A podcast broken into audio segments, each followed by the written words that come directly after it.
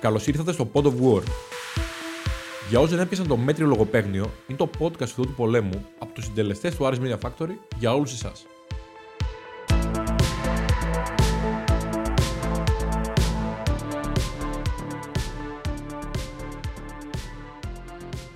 Επιστρέψαμε σε ένα ακόμα επεισόδιο Pod of War, άλλη μια Παρασκευή, ακόμα μια φορά τυπική στο ραντεβού μας με την ιστορία, το podcast που αγαπήθηκε και αγάπησε όσο κανένα, επιστρέφει στα αυτιά σας Παρασκευή, Πα- πάρα πολλές μαλακίες μαζεμένες. Ποιον αγάπησε. Αυτό βρήκες να πεις. Πάλι τα ίδια λες και ο κόσμος θα νομίζει ότι έχουμε μαγνητοσκοπήσει την εισαγωγή και τη βάζει σε λούπα κάθε Παρασκευή. Προσπαθείς για άλλη μια φορά να με βάλεις να τσιμπήσω, προσπαθείς άλλη μια φορά να με κάνεις να μαλώσουμε έτσι. Προσπαθώ να σε κάνω επαγγελματία και προσπαθώ να, να σου λύσω τη γλώσσα. Να, να αποτινάξω αυτό το άγχος από πάνω σου, μόλις βλέπεις κάμερα και μικρόφωνο, που χάνεις τα λόγια σου.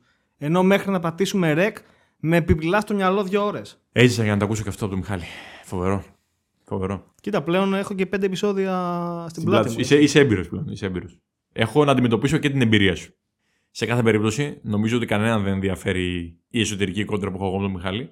Όπως έχετε καταλάβει ήδη, μάλλον, επιστρέψαμε στη συνθήκη που είμαστε οι δυο μας. Δεν θα έχουμε σε αυτό το επεισόδιο τον Τζάνι. Θα τον φυλάξουμε για ένα πολύ ιδιαίτερο project στην πορεία. Δεν θα πούμε από τώρα τι. Κάποιος πονηρός θα πει ότι δεν θα πούμε από τώρα τι, γιατί δεν έχουμε σκεφτεί ακόμα κάτι. Δεν θα το πω εγώ αυτό όμως. Εγώ θα πω ότι ο Μιχάλης ήδη έχει σκεφτεί για τα επόμενα επεισόδια και σαν καλός μάστορας, σαν καλός μάγειρας, περιμένει να τα σερβίρει. Απλά ρίχνεις την ευθύνη από πάνω σου, επειδή δεν έχουμε σκεφτεί τίποτα, είναι η αλήθεια. Και καρφώθηκες από μόνος σου. το μόνο που έχουμε σκεφτεί και σίγουρα θα γίνει στην πορεία και όσο γίνεται πιο άμεσα είναι να, να έχουμε κάποιους καλεσμένους στα επόμενα επεισόδια, είτε ανθρώπους μέσα από την ομάδα, είτε ανθρώπους που έχουν περάσει από την ομάδα. Αυτό είναι κάτι που ξεκίνησε ήδη με τον Όμηρο και αναμένεται να συνεχιστεί. Αυτός είναι ο στόχος μας. Αφού θέλουμε όλοι μας, νομίζω να γνωρίσουμε καλύτερα παίκτες, παράγοντες και γενικότερα ανθρώπους που βρίσκονται μέσα στην ομάδα ή βρίσκονταν κάποια στιγμή μέσα στην ομάδα. Ή γύρω από αυτήν. Ή και γύρω από αυτήν. Ναι. Νομίζω ότι μας δίνει τη δυνατότητα μέσα από αυτό το βήμα που έχουμε να κάνουμε κάποιες ερωτήσεις που ενδεχομένως δεν έχουν γίνει στο παρελθόν και έτσι να μάθουμε κάποια πιο συγκεκριμένα πράγματα για αυτούς. Όπως το ότι ο Όμηρος π.χ. έχει διαπράξει την ύψιστη ύβρι και δεν τρώει γεμιστά έτσι. Το οποίο, αν μη τι άλλο, έχει ζητηθεί ήδη. Κλείνοντας, να πω ρε παιδί μου ότι αυτό είναι πολύ σημαντικό γιατί επί της ουσίας έχουμε τη δυνατότητα να εκπροσωπήσουμε εντός εισαγωγικών τον κόσμο του Άρη και να κάνουμε μερικές πιο απλές ερωτήσεις σε αυτά τα άτομα, ώστε να έρθουν και αυτοί πιο κοντά στον κόσμο, να καταλάβουν πώς νιώθει, πώς πώς αφουγκράζεται την καθημερινότητα της ομάδας.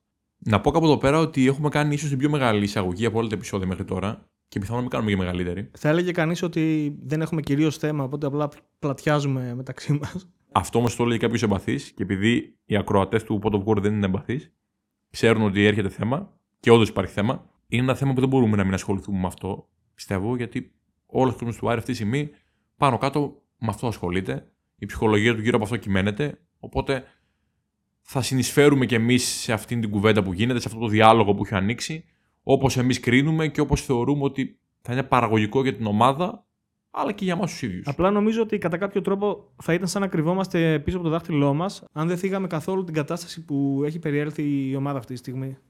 Νομίζω ότι όλοι προβληματιζόμαστε, όλοι βλέπουμε κάτι πολύ διαφορετικό ενδεχομένως από αυτό που θα περιμέναμε και μπορεί να μην είμαστε ειδικοί ώστε να αναλύσουμε ε, τις μεταγραφές, το στήσιμο της ομάδας, το πώς παίζει η ομάδα και όλα αυτά και νομίζω ότι δεν χρειάζεται κιόλας να το κάνουμε γιατί δεν ενδιαφέρει και κανέναν. Αυτό που πρέπει να κάνουμε είναι να προσπαθήσουμε να προσεγγίσουμε και να εξηγήσουμε από τη δικιά μας πλευρά τη γενικότερη κατάσταση στην οποία έχει περιέλθει η ομάδα, όπως είπε ο Μιχάλης, και πώς ξεκίνησε αυτό. Για να το πιάσουμε όμως από την αρχή, σύμφωνα με τα δικά μας κριτήρια, η ομάδα τα τελευταία πέντε χρόνια κάνει μια πολύ μεγάλη προσπάθεια να σταθεροποιηθεί στις υψηλέ θέσεις. Ίσως ο λόγος που κάνει εντονότερη αυτή την κατάσταση είναι μια αντίθεση που διακρίνεται με την ομάδα του μπάσκετ, η οποία χωρίς ιδιαίτερες τυμπανοκρουσίες ε, φέτος κάνει πολύ σοβαρή προσπάθεια και επειδή έτυχε οι δύο τελευταίοι αγώνες να είναι παράλληλα ε, μπάσκετ ποδόσφαιρο, ίσως χτύπησε περισσότερο στον κόσμο. Θεωρώ ότι σίγουρα το μπάσκετ επηρεάζει πάρα πολύ την ε,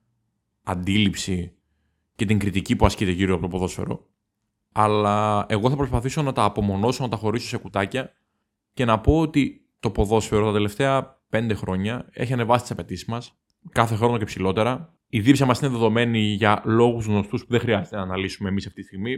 Όλοι τους νιώθουμε, όλοι τους ξέρουμε. όλους μας καίνε αυτοί οι λόγοι. Και η αλήθεια είναι ότι τρέφονται όλα αυτά τα συναισθήματα από το γεγονός ότι η ομάδα τα τελευταία πέντε χρόνια έχει σταθεροποιηθεί σχετικά στις θέσεις που εμείς την φανταζόμαστε και την οραματιζόμαστε. Πάντα υπάρχει υψηλότερα, πάντα θέλουμε περισσότερα, αλλά νομίζω ότι θα ήμασταν εμπαθεί αν δεν αναγνωρίζαμε αυτό το κομμάτι ότι η ομάδα έχει κάνει κάποια πρόοδο. Ναι, είναι όπως λες, είναι ένας ελάχιστος στόχος που πετυχαίνει η ομάδα κάθε χρόνο, που όμως τα προηγούμενα χρόνια δεν ήταν δεδομένος. Αυτό ακριβώς είναι το θέμα και επειδή φέτος το καλοκαίρι η ομάδα δημιουργήθηκε από το μηδέν, με υψηλές προσδοκίες, με ίσως ανεβασμένο budget, ο κόσμος περίμενε κάτι ακόμα περισσότερο.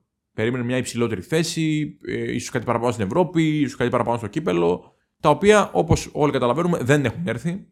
Έχουμε φτάσει σε μια κατάσταση στην οποία η ομάδα βρίσκεται στην έκτη θέση της τεχνολογίας.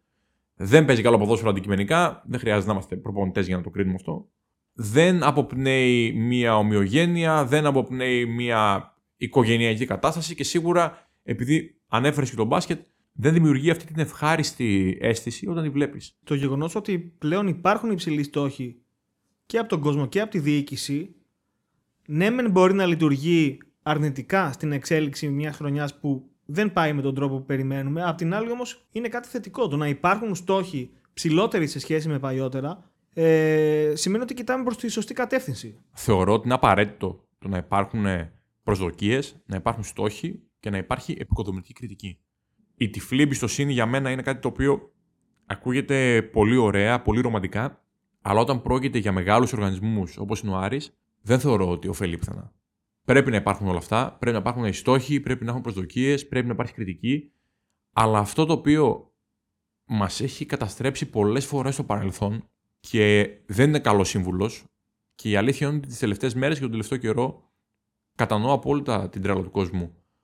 Αλλά το συναντάω σε διάφορα σημεία στο Ιντερνετ, αλλά και σε συζητήσεις καθημερινές, είναι το ανάθεμα. Η κριτική πρέπει να φτάνει ω το κόκαλο. Δεν λέω να αφήσουμε κάποιον να κάθεται στα μαλακά ή κάποιον να είναι υπεράνω πάσης κριτικής, σε καμία των περιπτώσεων, αλλά να τα μηδενίσουμε όλα, να τα δούμε όλα μαύρα και να εγκαταλείψουμε εντός εισαγωγικών την ομάδα. Για ποιο λόγο λέω εντός εισαγωγικών, γιατί ο κόσμος του Άρη δεν εγκατέλειψε ομάδα ποτέ. Δεν νομίζω ότι θα αλλάξει κάτι. Δεν νομίζω ότι θα ωφεληθεί η ομάδα και ο κόσμος της από τέτοιες συμπεριφορές. Για μένα η στήριξη και η κριτική είναι δύο διαφορετικά πράγματα. Κατά τη γνώμη μου, η στήριξη πρέπει να είναι τυφλή, αυτή είναι και μια λογική που προσπαθούμε να περάσουμε μέσα από το Aris Media Factory. Ε, δηλαδή, δεν θα δώσουμε ποτέ ανάθεμα. Δεν θα πούμε ποτέ ότι τα παρατάμε. Όποια στραβή και αν έρθει, δεν θα πούμε ότι αυτή την εβδομάδα ο γραφίστα δεν θα κάνει γραφιστικό γιατί ξενέρωσε. Εμείς δεν θα πάμε να βγάλουμε βίντεο γιατί βαρεθήκαμε. Εμείς θα είμαστε πάντα εκεί. Ε, αυτό είναι το ένα κομμάτι. Από εκεί και πέρα, όσο τυφλά και να στηρίζουμε, δεν σημαίνει ότι δεν βλέπουμε το τι γίνεται ή ότι θα σταματήσουμε να αναζητάμε τη βελτίωση βδομάδα με τη βδομάδα και μέρα με τη μέρα. Πολύ καλά κάνεις και το επισημαίνεις αυτό. Απλά να διευκρινίσω εγώ τη θέση μου ότι όταν μίλησα για τυφλή στήριξη, εννοώ τυφλή στήριξη σε οποιαδήποτε διοίκηση, σε οποιοδήποτε τμήμα, σε οποιοδήποτε προπονητή, σε οποιοδήποτε παίκτη. Αυτό εκεί εννοούσα για τυφλή στήριξη. Ο κόσμος προφανώς και πρέπει να έχει τυφλή στήριξη στην ομάδα. Θεωρώ ότι ένα κακό το οποίο συναντάται όχι τόσο στον Άρη, αλλά πολύ στην Ελλάδα, είναι ότι είμαστε λίγο εραστές της νίκης. Και αυτό είναι κάτι το οποίο εμένα μπορώ να πω ότι με εκνευρίζει απίστευτα πολύ. Είναι δηλαδή η αχίλιος πτέρνα μου. Οπότε δεδομένα είμαι απέναντι σε αυτό και δεδομένα συμφωνώ με αυτό που λες. Η στήριξη και η αγάπη στην ομάδα είναι. Η υποστήριξη και η αγάπη προς την ομάδα είναι δεδομένα πράγματα. Απλά το να δίνουμε μία λευκή κόλλα χαρτί σε οποιονδήποτε παράγοντα ή σε οποιοδήποτε διοίκηση ή σε οποιοδήποτε προπονητή ή σε οποιοδήποτε παίκτη, νομίζω ότι είναι κάτι το οποίο δεν μας βγήκε στο παρελθόν, όσες φορές και να το δοκιμάσαμε. Οπότε Καλώς υπάρχει κριτική, καλώς υπάρχουν απαιτήσεις, καλώς υπάρχουν υψηλά θέλω. Γιατί αυτή είναι η ομάδα. Αν έφτασες μέχρι αυτό το σημείο, σε ευχαριστούμε πολύ. Είσαι ένας πιστός στρατιώτης του Pod of War. Αν μας ακούσει από το Spotify, θα μας βοηθούσε πολύ να κάνεις ένα follow το podcast και να το βαθμολογήσεις με 5 αστεράκια. Αν πάλι μας ακούσει από το YouTube, θα μας βοηθούσε πολύ ένα like στο βίντεο και subscribe στο κανάλι. Για να ενημερώνεσαι για οτιδήποτε νεότερο σχετικά με το podcast, ακολούθησε μας σελίδα μας στο Instagram. Επιστρέφουμε στο επεισόδιο. Εγώ καταλαβαίνω ότι υπάρχουν άνθρωποι στη διοίκηση που ασχολούνται με τη διαχείριση της ομάδας, με τη λήψη αποφάσεων κτλ. Αλλά ε, όταν υπάρχει ένα ρεύμα απόψεων που όλες κατά κύριο λόγο συγκλίνουν προς μια κατεύθυνση, ίσως είναι ένα δείγμα ότι κάποια πράγματα πρέπει να προσπαθήσουμε και να τα δούμε διαφορετικά ώστε να πάμε ένα βήμα παρακάτω. Αυτό ακριβώς είναι η παραγωγή κριτική που λέμε. Θέλω να πω ότι συνήθως όταν θέλουμε να αλλάξουμε κάποια πράγματα στη ζωή μας, στην οικογένειά μας, στη δουλειά μας, οπουδήποτε, ψάχνουμε κάποιο υγιές παράδειγμα. Ο Άρης αυτή τη στιγμή, ο ποδοσφαιρικός Άρης αυτή τη στιγμή, αλλά εγώ θα πω ότι και γενικότερα ο οργανισμός Άρης, έχει την πολυτέλεια αυτό το παράδειγμα να το έχει μέσα στο σπίτι του. Και αυτό το παράδειγμα είναι ο μπασκετικός Άρης. Η λειτουργία του μπασκετικού Άρη. Νομίζω αυτό που λες για τον μπάσκετ είναι αυταπόδεικτο. Και φαίνεται κάθε Κυριακή στην εικόνα του Παλέ που γεμίζει με οποιονδήποτε αντίπαλο. Φαίνεται ακόμα, ακόμα και από συζητήσεις μεταξύ μας που κάνουμε που όλοι βγάζουν μια τρέλα και ένα γούστο για τον μπάσκετ το οποίο δεν πηγάζει από κάποιον αγωνιστικό στόχο ή δεν το περιμέναμε καν οι ίδιοι στο ξεκίνημα της χρονιάς να βγει. Αλλά βγήκε. Βγήκε γιατί κάποιοι άνθρωποι φροντίσανε στο να βγει. Είναι πάρα πολύ σημαντικό ότι περνάμε εμείς καλά, γιατί περνάνε μέσα στο γήπεδο και οι παίκτες καλά. Δεν σου κρύβω ότι εμένα πολλές φορές αυτό είναι το στοιχείο που θα με τραβήξει στο να κάτσω να δω τον μπάσκετ. Θα κάτσω να δω ολόκληρο το παιχνίδι, που θα κάτσω να δω μετά παρακάμερες και γενικότερα ό,τι ακολουθεί το τέλος του αγώνα. Γιατί βλέπω κάποια παιδιά μέσα στο γήπεδο τα οποία περνάνε καλά. Έναν πάγκο που είναι απόλυτα ενωμένος με αυτούς που αγωνίζονται και περνάνε και αυτοί καλά. Και αυτό δεν μπορεί να πέρασε παρατήρητο από έναν κόσμο ο οποίος είναι τόσο ρομαντικός, τόσο συναισθηματικός με την ομάδα του. Και στην τελική νομίζω ότι οι περισσότεροι αυτό ζητάνε ακριβώς. Και για να πω ένα παράδειγμα, στον αγώνα Άρης Σάεξ στο Παλέ, ο καινούριο ο παίκτης που ήρθε και εν τέλει ακόμα δεν έχει προχωρήσει η μεταγραφή του λόγω του γνωστού θέματος με τα μπαν, τον έπιασε η παρακάμερα να κάθεται δίπλα από τους ε, τραυματίες στον πάγκο και να τον έχει συμπαρασύρει τόσο πολύ το κλίμα του γηπέδου που ο ίδιος ήταν από τους πρώτους που σηκωνόταν σε κάθε καλάθι, χειροκροτούσε, πανηγύριζε με τους συμπαίκτες του, τους οποίους τους γνώρισε μία-δύο μέρες πριν. Και ένιωσε να έχει ενεργό ρόλο, ενώ ακόμα δεν είχε καν υπογράψει στην ομάδα. Και για να επιστρέψω στο ποδοσφαιρικό Άρη, αυτό ήταν νομίζω το πιο βασικό χαρακτηριστικό που είχε την προηγούμενη τετραετία. Είναι ότι ήταν μια ομάδα που ε, σε ενέπνεε. Ήταν πολλές οι φορές όπου περνούσαν καλά, όπου στους πανηγυρισμούς καταλάβαινες ότι υπάρχουν σχέσει μεταξύ των παικτών, σχέσεις των παικτών με την ομάδα, σχέσεις των παικτών με τον πάγκο. Δηλαδή, πολλές φορές είδαμε και πέρσι και πρόπερσι το Δημήτρη του Ζακύρη να πανηγυρίζει με τους παίχτες και μες στο λεωφορείο και στα ποδητήρια και μες στο γήπεδο και παντού. Αυτό το κλίμα είναι που νομίζω ότι τρελαίνει τον κόσμο παραπάνω και ασχέτως με το αποτέλεσμα, τον φέρνει εκεί. Προσπαθώ να κάνω μια ανακεφαλαίωση. Αυτό που εμείς θέλουμε στην ουσία να εξηγήσουμε από τη δική μας την πλευρά και όσο πιο ταπεινά μπορούμε, γιατί πραγματικά δεν κουνάμε το δάχτυλο σε κάποιον. Δεν λέμε ότι εμείς είμαστε οι έξυπνοι και οι σωστοί και κάποιοι άλλοι δεν είναι. Είναι ότι είμαστε 100% υπέρ στο να υπάρχει κριτική, να υπάρχουν απαιτήσεις, να υπάρχει πίεση, γιατί πραγματικά αυτό είναι το μέγεθος του συλλόγου. Οτιδήποτε άλλο πέρα από αυτά τα πράγματα τον μικραίνει. Είναι για μας δεδομένο, αλλά είμαστε 100% απέναντι στο να υπάρχει ανάθεμα, να υπάρχει μηδενιστική συμπεριφορά και γενικότερα το κλίμα να οδηγείται σε επικίνδυνα μονοπάτια, τα οποία τουλάχιστον με τα δικά μου μάτια, τουλάχιστον με τα δικά μου βιώματα, μας έκαναν μόνο κακό. Πάντως, επειδή ο στόχος μας δεν είναι να μιζεριάσουμε και να, να μοχλεύσουμε μια κατάσταση που έχει όντως περιέλθει η ομάδα, να πούμε ότι έχουμε μπροστά μας και ένα Final Eight στο μπάσκετ, το οποίο ξεκίνησε από χτες με τους άλλους δύο προημιτελικούς.